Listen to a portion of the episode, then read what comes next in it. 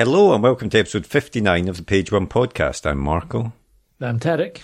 And thanks for joining us at the Page One podcast, where we like to speak to writers of all kinds about their writing process, how they broke into the industry, and try and get as many hints and tips as possible. Um, as ever, I would direct you to our back catalogue of some truly fantastic guests that we've had on the podcast. There's all sorts of writers from authors to screenwriters to comic writers to video game writers, journalists, any kind have we have we had Copy comedians? yeah. Comedians, i mean uh, i think we've had all sorts of writers on on the podcast now. Um, so yeah please do check out the, the, previous episodes. But before you do please listen to this one because uh, it's a very good one. Who have we got on this an week? excellent one. This week we are chatting with Cherie Jones, who is a um, author from Barbados, who uh, is a lawyer in her spare time. and Yes. has also written past 20 years of short stories. She's published in Pank, Cadenza, Eclectica, Feminist Wire. She broadcast on BBC Radio 4.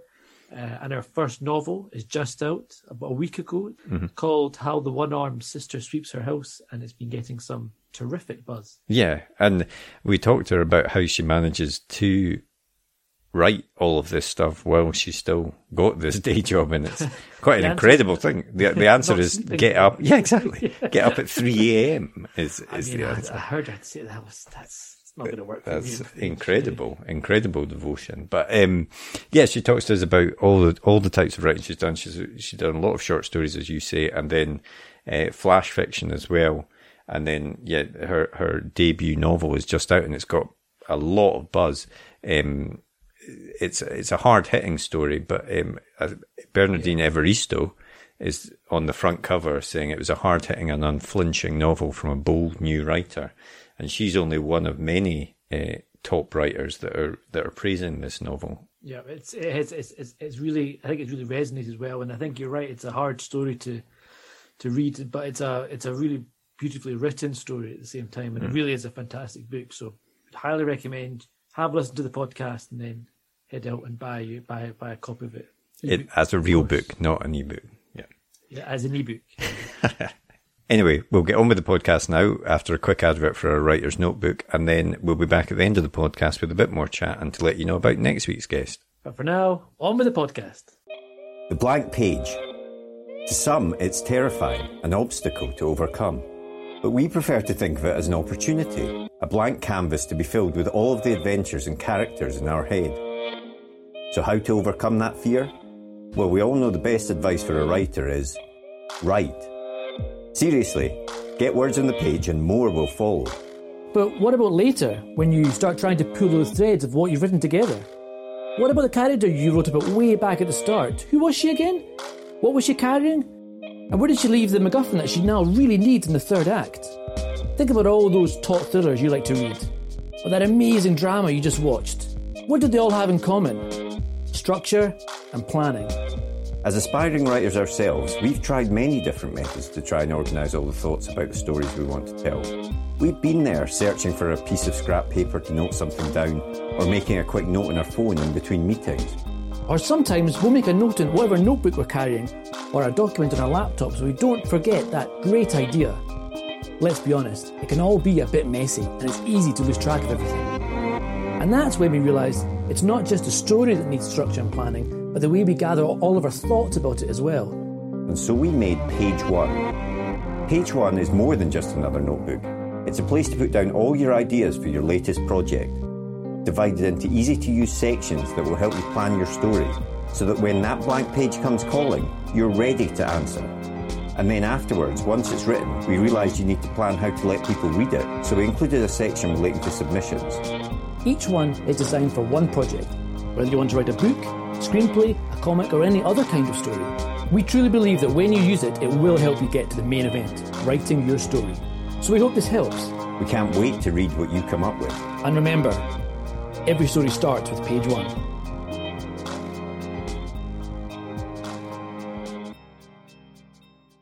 I, I understand that you have a day job as a lawyer.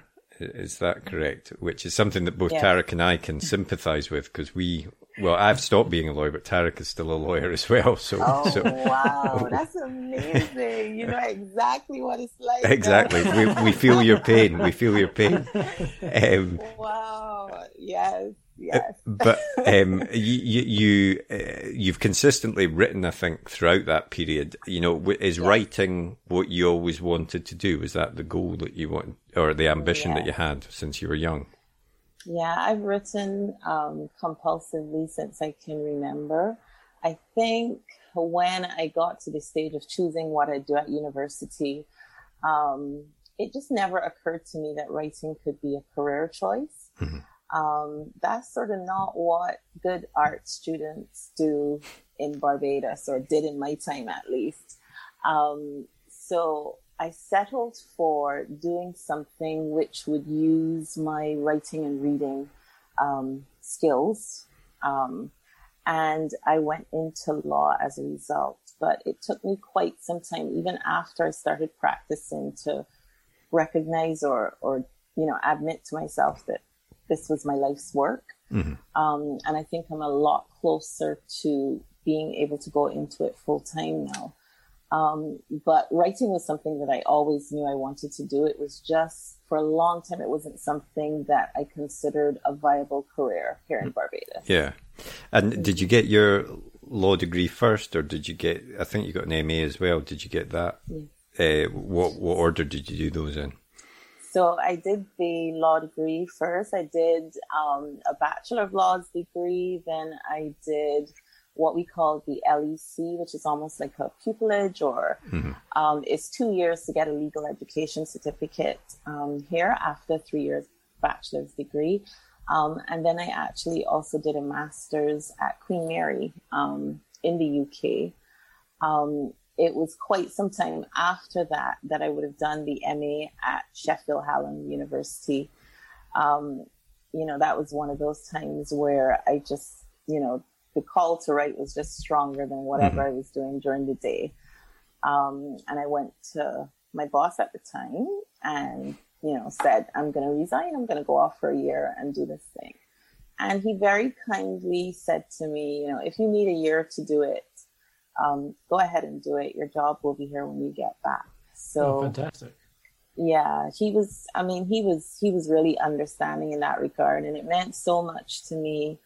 Um, because, you know, I'd been working hard before that, but it sort of made me work just that much harder when I came back to, to feel as if he understood how important it was to me and, and was Yeah. willing to support that. So yes, so I did get the, the writing MA after that, after the law degree. I think making that that step from, you know, a, an employment where you've got regular paycheck coming in and stepping out, uh, you know, I imagine that's quite a, a big step to do. So I think having that support system in place must be really, really helpful. Yeah. Um, what had happened in that particular instance was that I had I won um, an award that would waive tuition fees for me, and my living expenses were basically um, my savings. So you know, it was support in that if it didn't work out, I'd have a job to come back to, and I was able to work on breaks from studying. So that really, really helped.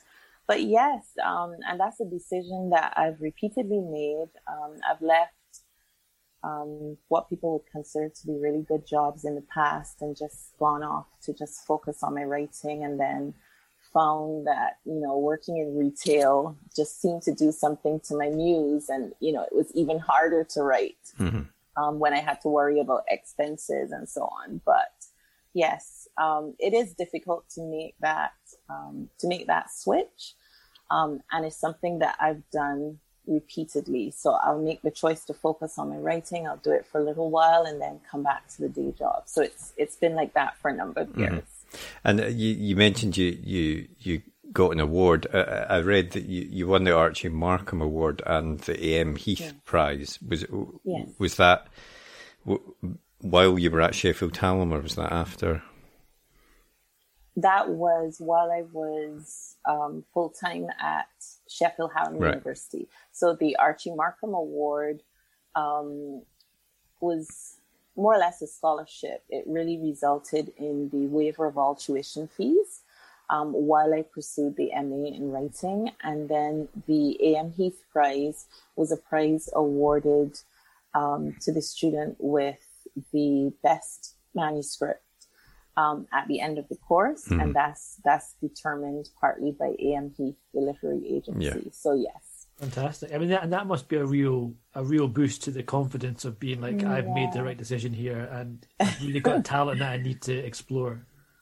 Yeah, it certainly is. You know, that's one of the that's one of the wonderful things about this journey. It, it really helps to have those little signposts along the way because it's quite a lonely, it's a solitary endeavor to begin with. Mm-hmm. Um, but then when you're in a situation where, you know, not a lot of people understand that compulsion or understand why it's important or the contribution it makes to life um, as we know it generally. There are some people like that. I had one director, you know, who said to me, you know, what is it you're going to study again? And I said writing. And he said, you mean like what?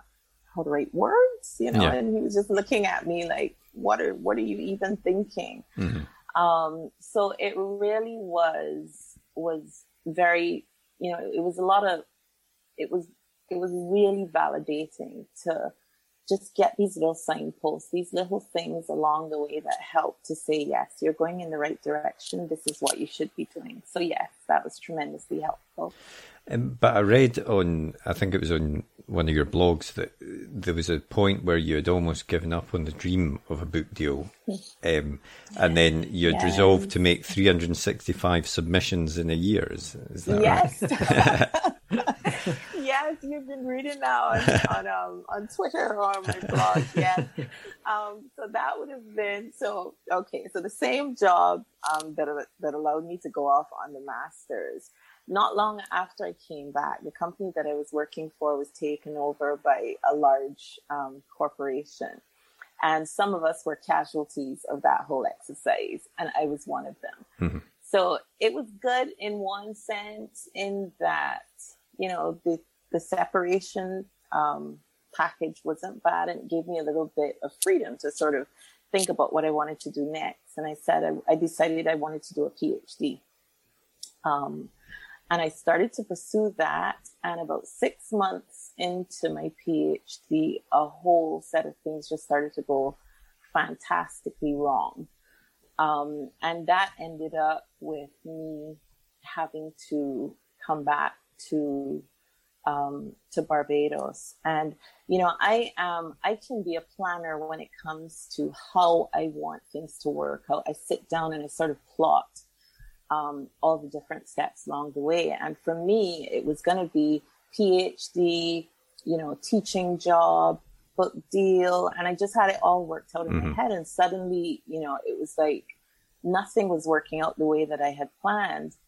And I came back home, you know, and I was really upset about how things turned out. And I think it, it took me a little while before I was able to talk to myself and say, but you know, the truth is you're going to write anyway. Yes, the PhD gave you a really supportive community. It gave you the benefit of some really good critique, guidance on technique and all of that. But I was going to write anyway. Um, and I finally said, you know what, Sharon, maybe you're just, maybe you're just pursuing this just that much, just too much hard, too hard, too, mm. too, too much. Um, and I said, you know, just sit down and write the novel. You don't need a PhD to finish it. Just write the novel and focus on that. You know, when you're done, send out some queries. It might happen, it might not happen, but somehow it became less important at that point in time. And it's just, you know, that's just one of life's great examples of irony that precisely when I decided to stop pushing so hard mm. was when I actually got the got the book deal, finished the book and got the book deal.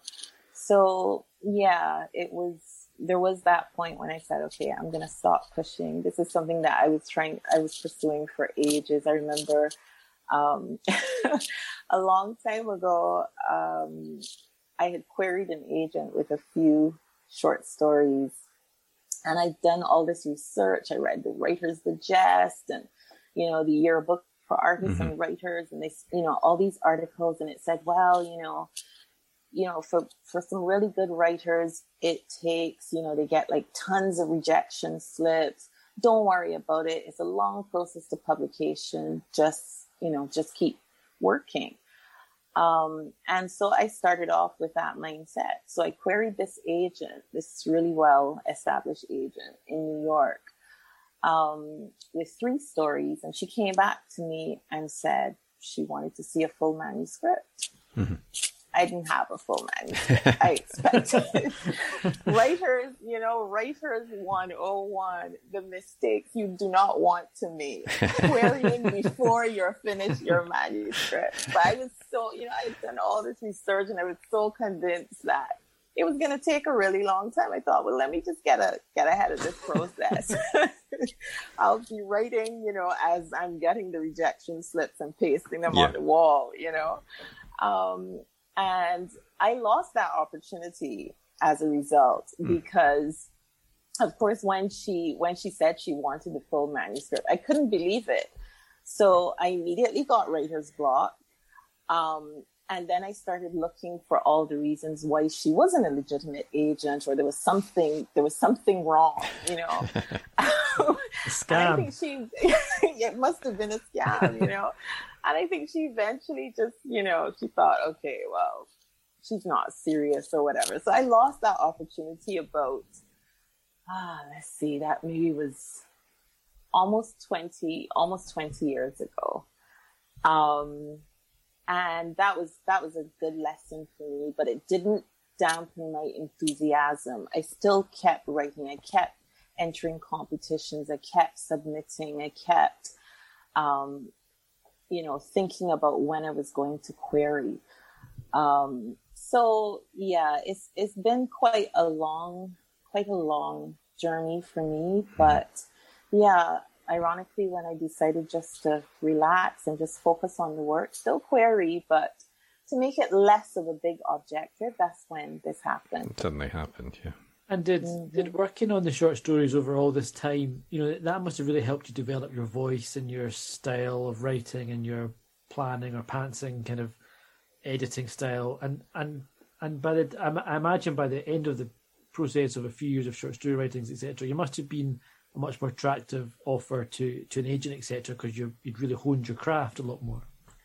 Well, the the interesting thing about that is that um, that actually hadn't been my experience. Um, you know, it, in terms of honing, honing my craft as a, as a writer, I tend to like stories that are told, um, as much by the words that actually appear on the page and the words that don't make it there, the things that aren't said. That's what I like. I love um, the distillation of thought. I love economic um, language. So writing short stories over time really did help me to develop that. Mm-hmm. Um, and actually, probably around the time that I was doing the the MA, um, I discovered flash fiction, which was like, oh, that was that was amazing. You know, that was I really started to get into that. It was tremendously freeing, even though it was a smaller word space. Um, so in terms of how I like to write and, and my style in terms of um, sparse prose or, or economic use of language, yes, the short stories were helpful. But I actually found that a bit of a challenge when I decided that How the One Armed Sister Sweeps Her House was going to be a novel.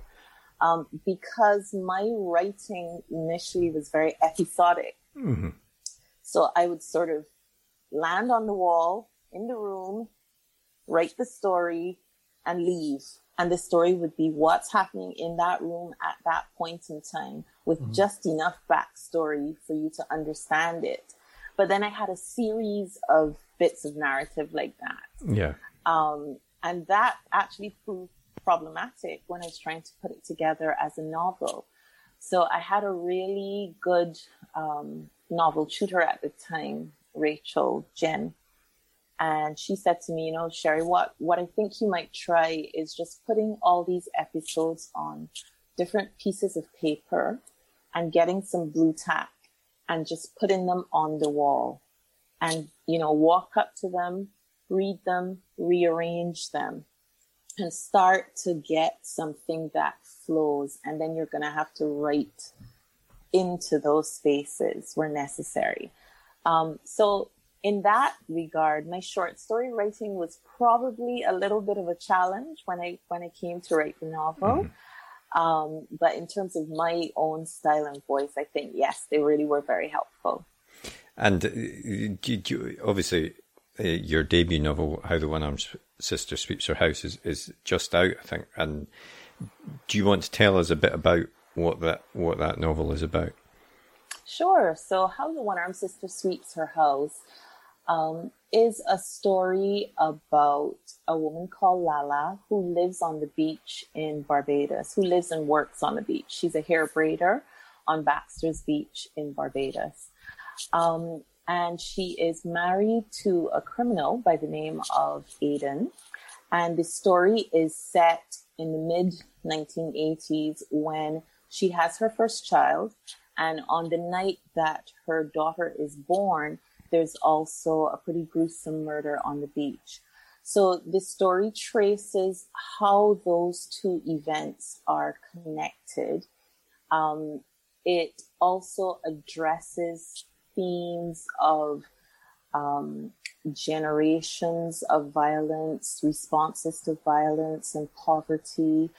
It seeks to examine um, some of the differences between the picture perfect postcard Barbados that's presented to tourists mm-hmm. and that some tourists actually experience when they're here, and the reality of life for a particular set of, of Bajans, Barbadians who live on that beach. So that is essentially what the story is about. And in telling Lala's story as well, I do reach back quite a bit to tell her mother's and grandmother's stories also because that that provides a lot of the background for her own um, choices and her own development by the time the the novel ends. I mean, it, it sounds like a, a really interesting story, and it, it sounds like quite a, a hard story to, in in terms of it's not an easy story to no. to, to read and, and imagine not to write as well. And, and what was it that, that what was it that drew you to that to that story? Okay, so there are a couple things there. The the the way that I tend to start my stories um, is that I will hear a character speaking to me. So I'll hear a few lines from the story, um, or I'll hear something that the the character says in my head. I was working in the UK at the time, and I was on the last leg of a very long commute home um, from work, and this character just started to speak to me. Um, and you know, I by the I think what attracted me to this story was one, some of the similarities between myself and the character. Um, and then two, when I understood when what the time period of the story would be. You know, the, the 80s was for me when I really came into myself, I think, as a person. And there were lots of things about the 80s that were no longer with us. And it was a great opportunity to, to write about them and to go into that. So it was very difficult to write and it was difficult precisely because I had experienced similar things.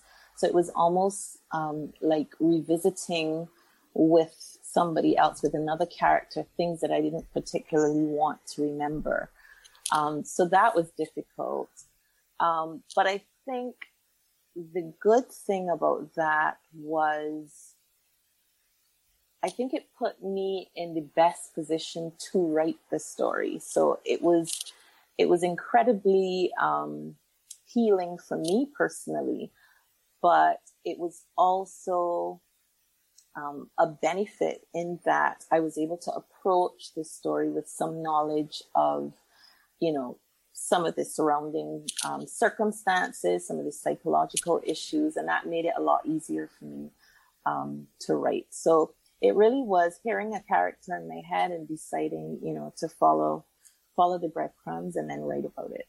And when when you're writing a story like that, that that um, you're bringing so much to, you know, from your own experiences and things like that. That mm-hmm. uh, how how do you deal with the, an editor's notes, for example? You know, is that do you ever feel that sense of pushback against what they're suggesting, or you know, how do you process that? Right. So, um, in terms of the, in terms of, well, I'll, you know, I'll, I'll let you in on on a secret as it relates to to the book. there is one part of the book, what what now comes at the beginning, which is the myth, um, after which the entire novel is made that didn't actually come at the beginning right. in my in my draft. Um, that came later on in the story, and one of my editors said to me, "You know, I think you need to put this right at the beginning. I think it needs to be a prologue." And he said, "Prologue? Like that's against everything I was taught, you know, in my MA. Like who who needs a prologue? If you need a prologue, something's wrong with the story." Um, and that, that was sort of the thought process in my head and so on. And, you know, it's just kudos to my, to my editor, um, that particular editor, Imogen, because she just, you know, she gave me the idea and I sat down and I thought about it and I said, okay, Cherie, just, just try.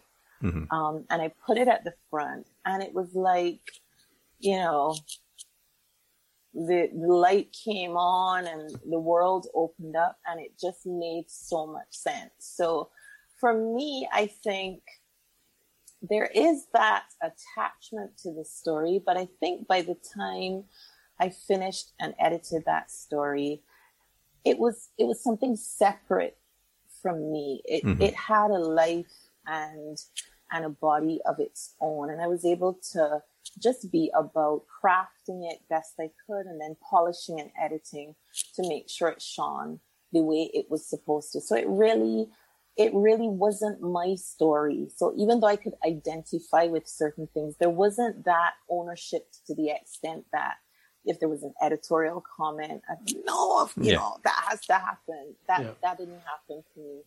Um, but there were some edits that I kind of thought, oh, you know, like a prologue, do I really want to do that?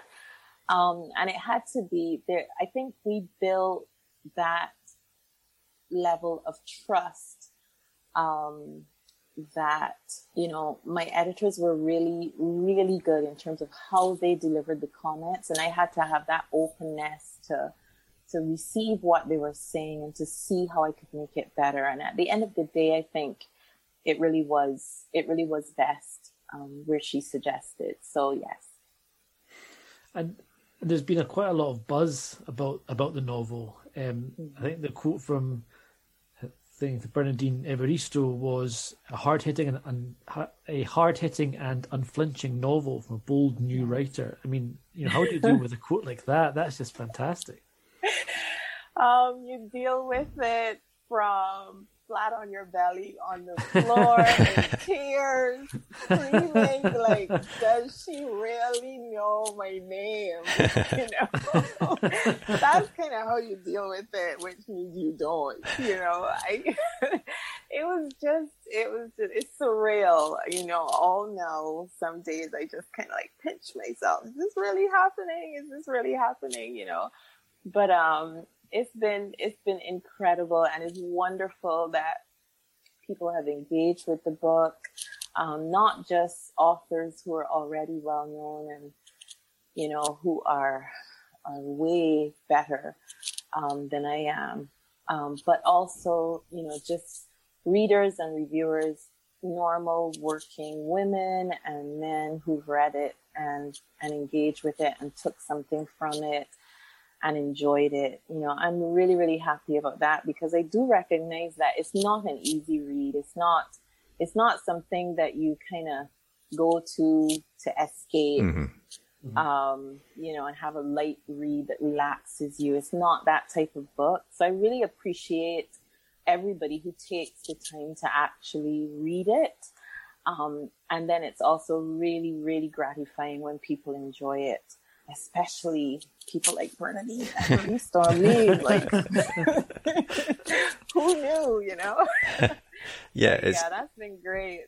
it's got it's got some fantastic reviews. I was looking on on Amazon yeah. and Goodreads as well. It, it really yeah. has connected with people, I think. And. I, I, how, I, you know, unfortunately, this is a question we have to ask at the at, in in present times. But you know, how has the launch gone? Because obviously, it's not a normal time to be launching a book. How how have you found that? Um. So so far, I think, you know, it's been going really well in terms of the response. I read it launched in the UK on the 21st of January, which is just last week, mm-hmm. Thursday. Um, and it will launch in the US on the 2nd of February. And I think in Canada, I think it's out officially tomorrow, even though some people I think have started getting copies. Um, so I actually, at this point in time, have no idea how sales are going, and I am just still caught up in the euphoria of people reading it and engaging with it mm-hmm. and liking it. Um, I tend to be a glass half full type of person, so believe it or not, having written that book, but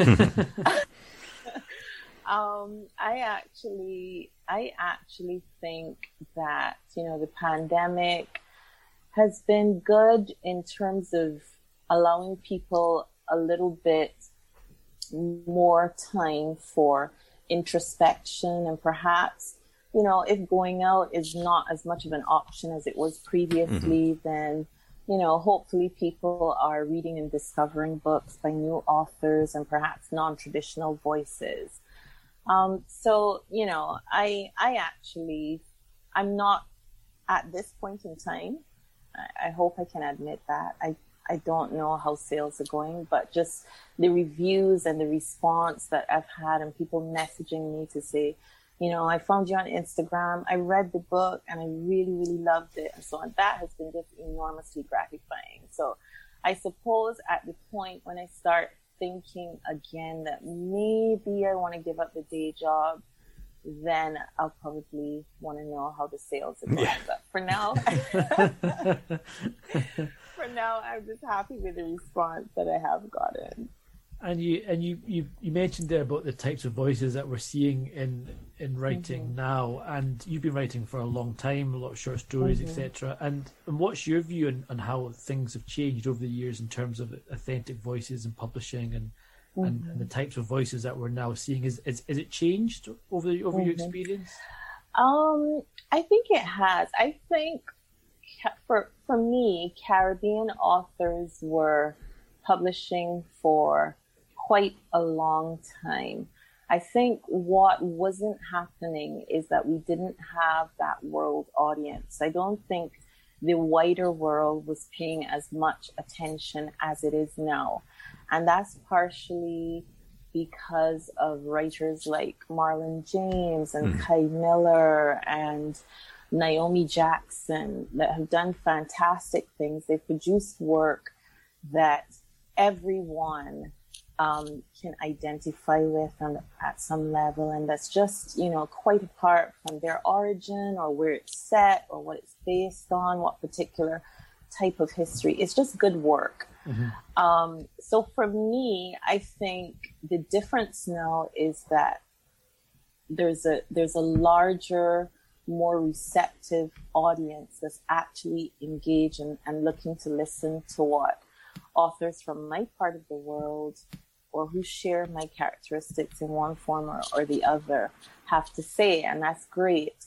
Um, I think also, you know, globalization and the internet. You know, when I, I remember starting when I started to write, I told you about the, the yearbook for writers and artists, mm. and I remember, you know, scribbling down addresses on envelopes and putting in a, a stamped self-addressed envelope and trying to explain to the lady at the post office why she had to give me postal coupons and how they were going to work you know, internationally yeah. because I would go and buy these postal coupons and put them in there because obviously I couldn't put stamps on. You know, yeah. it wasn't the same system. Um, and sending them off and crossing my fingers. And I remember that time where you'd have agents saying, you know, don't send us an email, send us a hard copy manuscript. Yeah. Oh, really? We'll okay. get back to you, you know?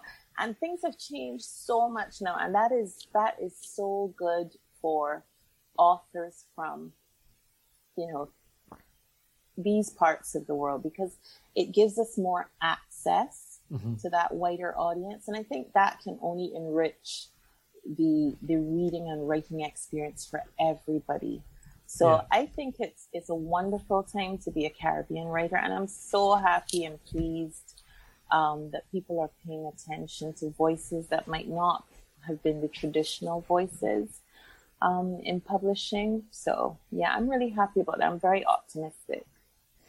And you, you, you, as we've mentioned, you, you do still have a day job. Um, uh, how, for the time being, hopefully not for much longer. Don't tell my boss.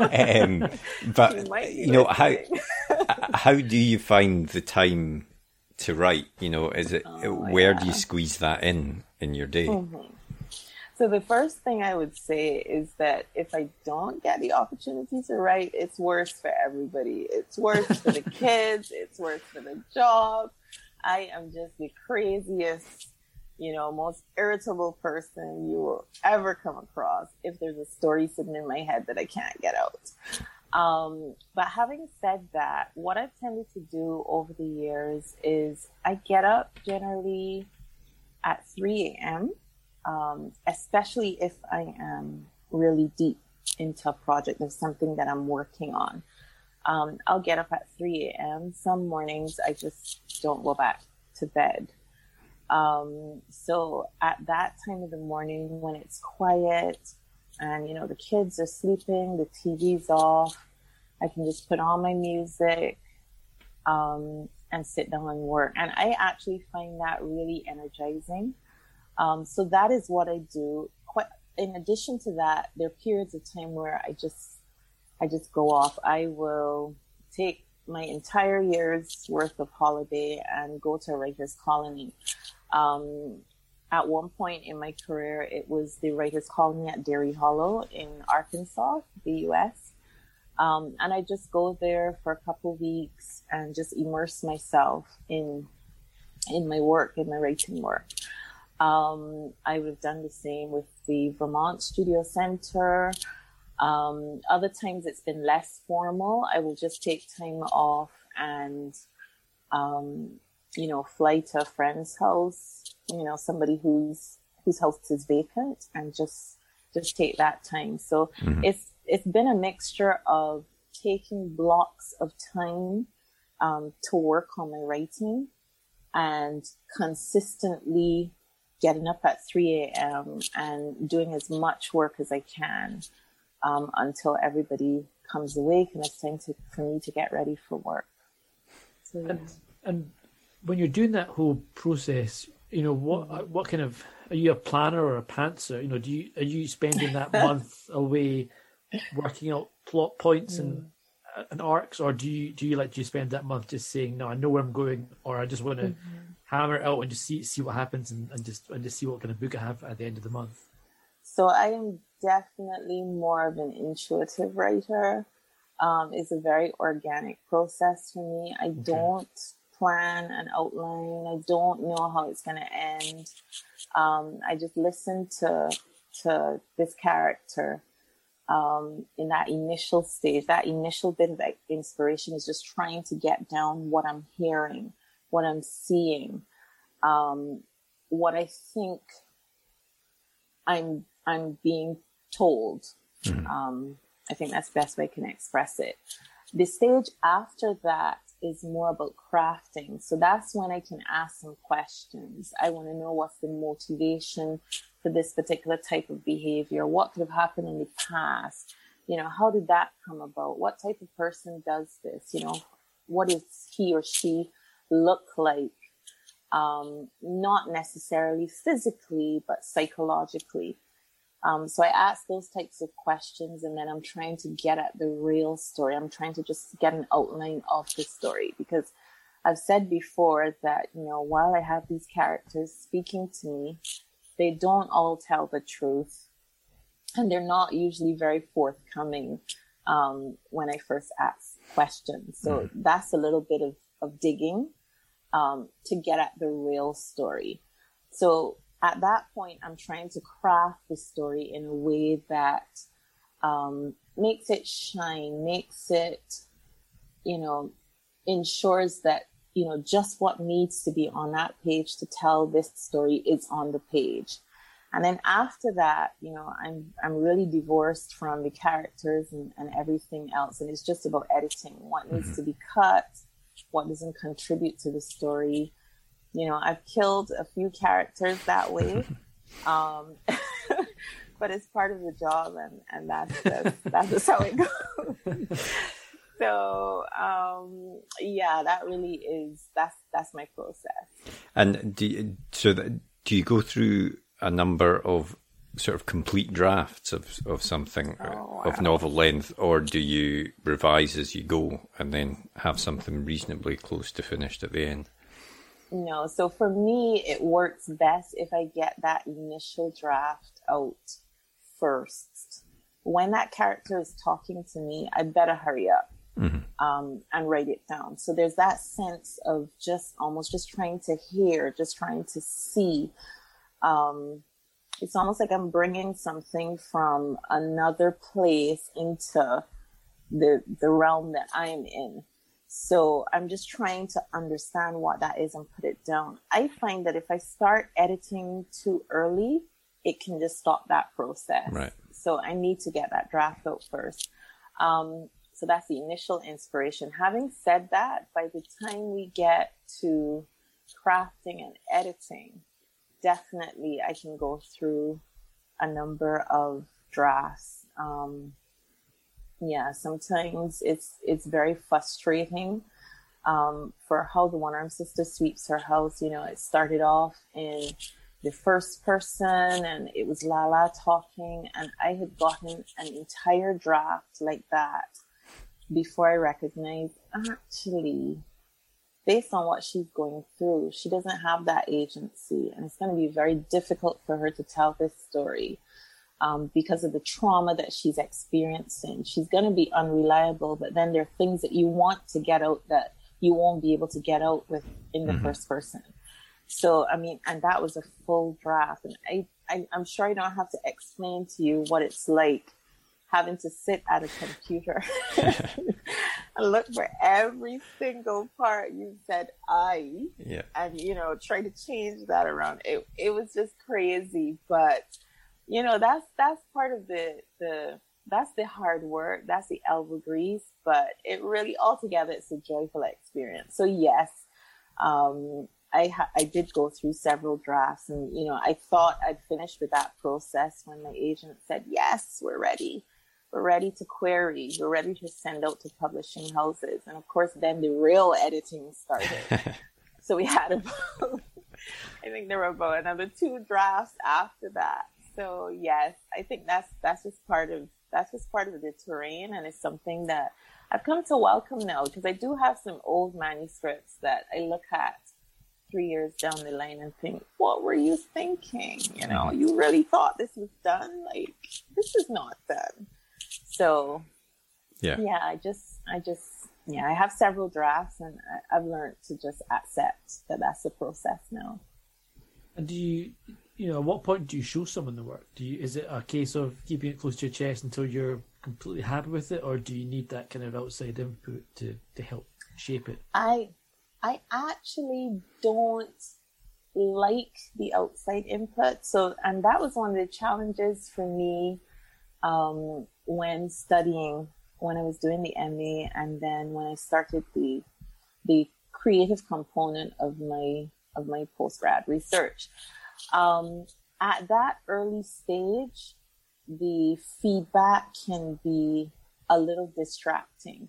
Mm-hmm. So I like to be able to, if I've finished that first draft, I can show parts of it or I can show the whole thing when I'm going into that crafting stage.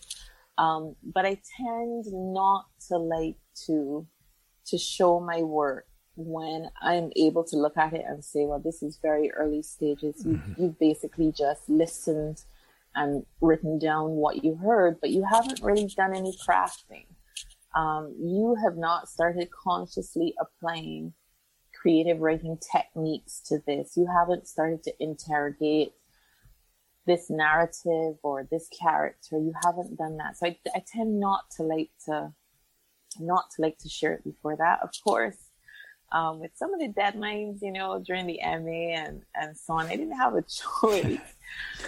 um, I had to sort of feed the monster in the form of my supervisor who would just be like, Cherie, you know, get it to me. I need to see it.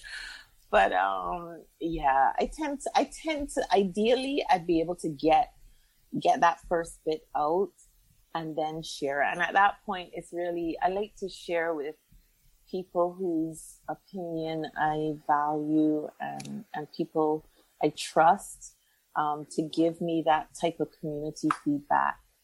Um, and then after that, when I think I'm done, I can send to a competition. Held in One Arm Sister Sweet Sorrows, for example, um, I'd entered it in a local competition. And a big part of the reason for that was that you get feedback from the judges. Mm-hmm. I mean, how many competitions offer that? And it wasn't just, you know, a few lines in writing. You actually get the opportunity to go sit with them and have them tell you what their impressions are.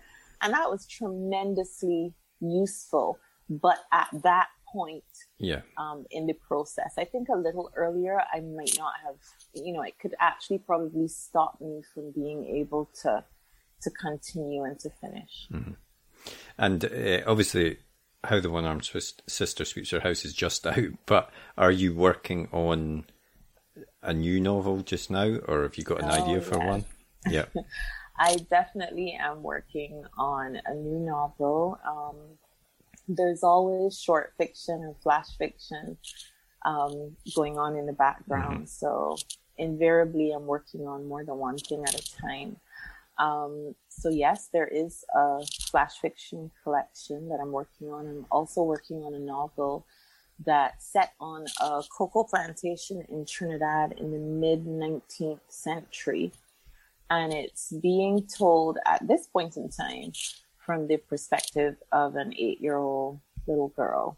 Right. Um, and, you know, there, I'm not at the point yet where I can say exactly what the story is. I kind of have an idea of what it's about and where it's going, but you know, running down the rabbit holes and so on is, is part of the process mm-hmm. for me at this point in time.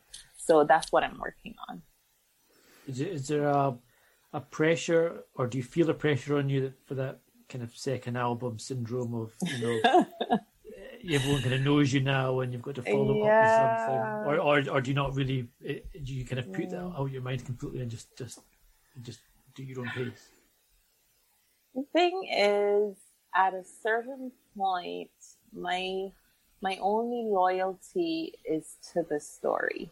Mm-hmm. So there's a point that I get to where it's, you know, I just want to make sure that it's almost like if I've been some, like a servant in a way. And I, I just want to make sure that I've done justice to what I've been, what I feel I've been asked to do the yeah. best way I know how.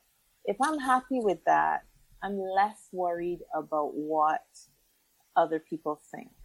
But I do have to say, after such a long time, you know, just being in the trenches and everybody everybody thinking you know, you're crazy for leaving that job and going to do this. I mean, what's writing? Like, how are you going to get money and so on?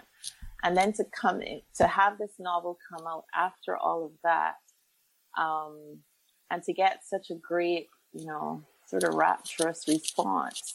I do think when I when I really get into the second one, when I when I'm getting to that point of perhaps being closer to the to release, I think you know, there probably will be that temptation to stop and say, hang on, you know, what are people going to think of this? Will they like it as much?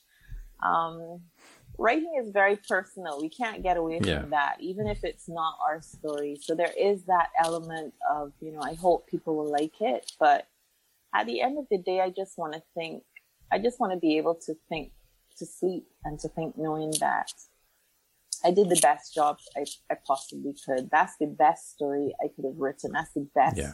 treatment I could have given to the story. Possibly somebody could have done it better, but it was mine to deliver at that point in time, and that's that's all I could do. So after that, it kind of goes out into the world, and it's no longer mine. Yeah. So that's how that's how I look at it. And is is you sorry is that a novel that you're working on just now? Do you have a a deal for that, or is that going to just be a separate pitch at that at some point? Yeah, so I don't have a deal for that. I'm sure my agent, I mean, she's just, she is like badass. Can I say that? Yeah, you can say that. That's fine. she is totally badass. I don't know this. This I am just in awe of my agent. She's just she's very forthright. She knows her stuff. I just feel like I'm in very safe hands with her. We don't have um we don't have a deal for that one yet, but I'm sure you know once she thinks it it passes muster, she'll she'll get on that. So I'm not too too um, I'm not too worried about a deal right now. Of course, if if a year from now I'm still in the day job, I think I will be a lot more concerned. Uh, who is your agent? Give her a shout out since she's a badass. oh, Claire Alexander at Aitken Alexander, the absolute best. Excellent. There you go, Claire.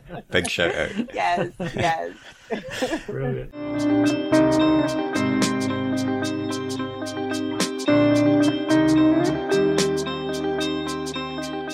What was the last book that you read? So the last book that I read was actually in praise of love and children um, by Beryl Gilroy. It, she's a Caribbean um, writer, um, and it's published by Peepal Tree Press. And I was actually reading it to. I read it for pleasure, but I also read it to to try to examine what some of the early Caribbean female authors, how they were treating with issues like domestic violence and other women's issues. So it was it was tremendously um, edifying from that perspective, and I also enjoyed it in terms of the immigrant experience and and what some of the concerns were at that at that point in time. So that's the last that's the last book I read. Cool. Nice. And what about the last TV show that you watched? Oh my gosh. TV shows, that's my area. the Crown, the Crown, and the Queen's, um, the Queen's Gambit. Oh yeah. Yes. Uh-huh. Oh my goodness. Absolute, absolutely enjoyed those two. Um, I love anything that takes me back um, to bygone era. I love the costumes. I loved, you know, feeling as if I was transported into the past. Um, quite apart from that, it was just some very, very good writing. Um, and I really appreciated that. So it would have been those two. Um, the Queen's Gambit and Bridgerton. Sorry, Bridgerton. Yeah. Yeah. Yeah. Bridgerton. Yes. Um, and uh, the last film you saw? The last film. No, I haven't watched. I haven't gone to the movies a lot in you know in a long time. Probably from for probably since last year um, with COVID. Mhm. Um, no, I had I did watch. What was the name of that? It was about Madam C.J. Walker, um, who invented hair products for Black women. Um, that was it was serialized. I think there were probably about five or six episodes. Right. Oh, it's Um, I did watch. self-made. I think it, I think self-made. Yes, I think that was the name of it. Um, and prior to that, the, the the movie that just just came to my mind when when you asked me that, even though it might not actually have been the last one, was Joker. Oh, yeah. I absolutely loved Joker. Um, I love any any you know literature or um, movie, any sort, any art that explores the darker side of the human psyche. And I just thought, you know, the Joker was just so well done. I really enjoyed that movie. Yeah, it certainly does that. yeah. And the uh, the very last thing we always do is a quick fire, either or, and there's no right answer apart from one question. And the first one is uh, Marlon James or Bernardine Evaristo. Bernardine Evaristo. No hesitation. No. I love Marlon James. I feel bad. I love Marlon James, you know. But he didn't give you a Um, quote for your book. yeah, screw Marlon. The Book of Night Women, I absolutely enjoyed that. I do, you know, there are some arguments that I would probably have with him given the opportunity to, but um, I think Bernardine still for me on that. Excellent. Uh, TV or cinema? Cinema, cinema. There's just something about sitting in the cinema and having that stereo, you know, surround sound and just this huge screen and just getting totally immersed in what's on the screen. So I'd say cinema. Nice. Uh, fancy restaurant or a takeaway? Fancy restaurant, of course. Uh, and the last one, uh, real book or ebook? oh, real book. There is nothing like that smell when you Yeah. open Oh, the covers and it's I agree. new and you know it's just there's just this Never. experience and being able to touch it and you know having your bookmark to the last page or you know I still like to to look at at books that I bought a long time ago and I would always write my name and the date that I bought the book and it would just take me back. It's, it's just a wonderful um, experience for me to have a printed book in my hand. Yeah. I'm not that big on I'm not that big on ebooks to be honest. I can understand, you know, how how useful they are. I do listen to books on Audible, mostly self-help. Um, but a good, you know, a good piece of fiction, I want that book in my hands and I want to be able to get in there. So yes, definitely hard. I will never understand You've what it- disappointed Tarek there. was like about smelling books, if I'm quite honest. was, was he hoping that I would say He's he's very much an so ebook sorry. advocate, whereas I'm for the real books. So I'm very happy with that answer. Yeah, real books over here. Yes, I love a real book.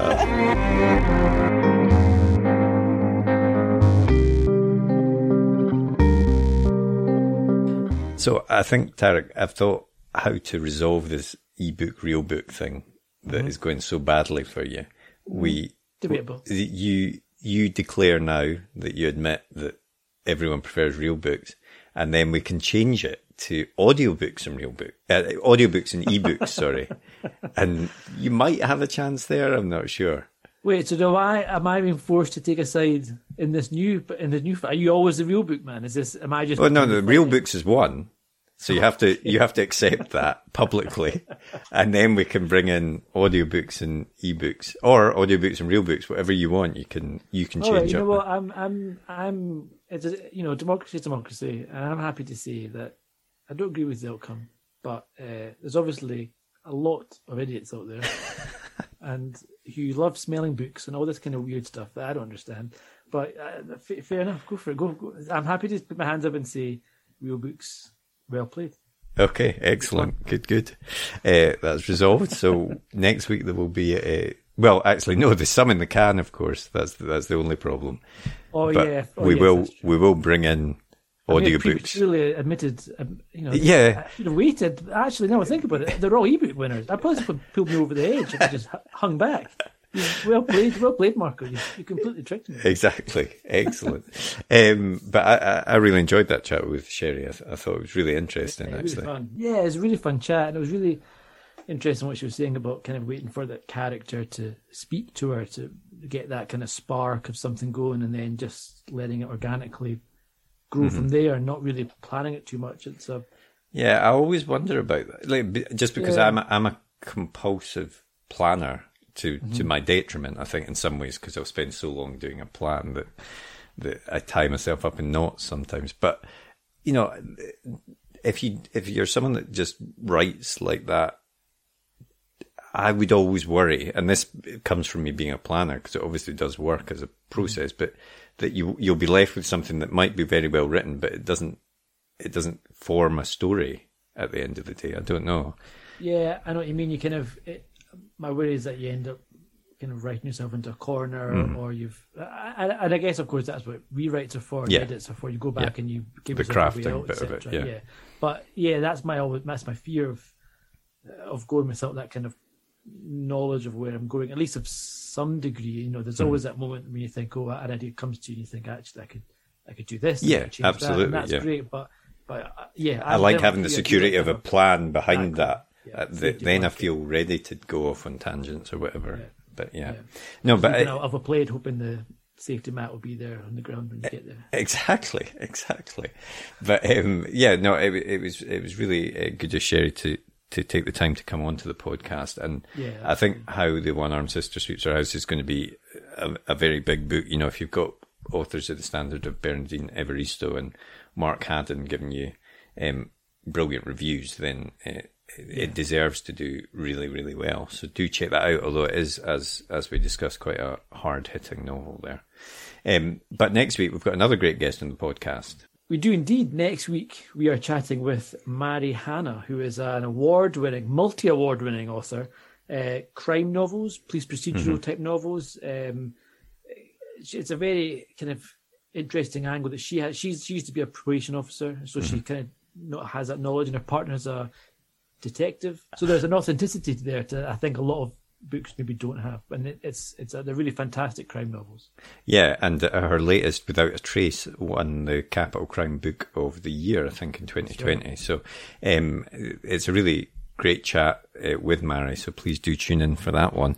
Um, before we go, I will ask, as always, if you enjoyed the podcast, to give us a quick rating on Apple Podcasts or whatever podcast app you use, and if you want to leave a review praising the podcast, even better. um, so pl- yeah, please do take the time to do that. It really helps us in terms of staying up in the rankings and continuing to get great guests on the podcast. And of course, if you want to get in touch, you can always send us an email to podcast at writegear.co.uk or uh, Twitter can be, nope, or a tweet. A, a Twitter. A, a, Twitter. What's a Twitter? I don't. That's why I don't do very well on social media. Or a, a tweet can be sent to at write underscore gear, and I've. I mean, uh, already the number of tweets I've had. I mean, I had to turn off the notifications because the number of tweets. yeah, that we get. sleep.